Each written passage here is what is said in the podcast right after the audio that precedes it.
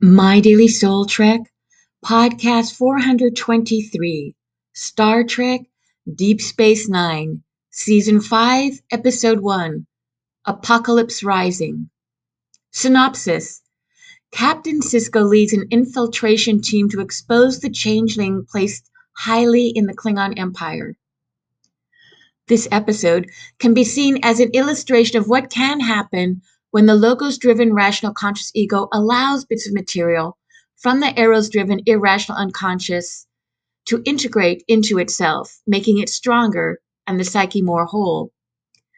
In Apocalypse Rising, Captain Benjamin Sisko and his infiltration team are altered to appear Klingon and head into Klingon space in order to expose the changeling, whom they originally believe is Gowron, the leader of the High Council.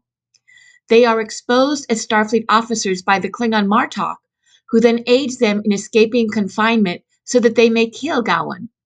But just as Lieutenant Commander Worf is about to kill Gowron, Security Officer Odo realizes that it is not Gowron, but Martok who is the changeling. Martok is killed, and Gowron, grateful for their service to the Empire, calls for a temporary ceasefire so that Sisko and his team may return safely to Deep Space Nine. In this episode, we see how Odo, newly transformed into solid humanoid form, learns to trust his hunches, or in depth psychological terms, allows his conscious ego to integrate bits of unconscious material into itself to make it stronger.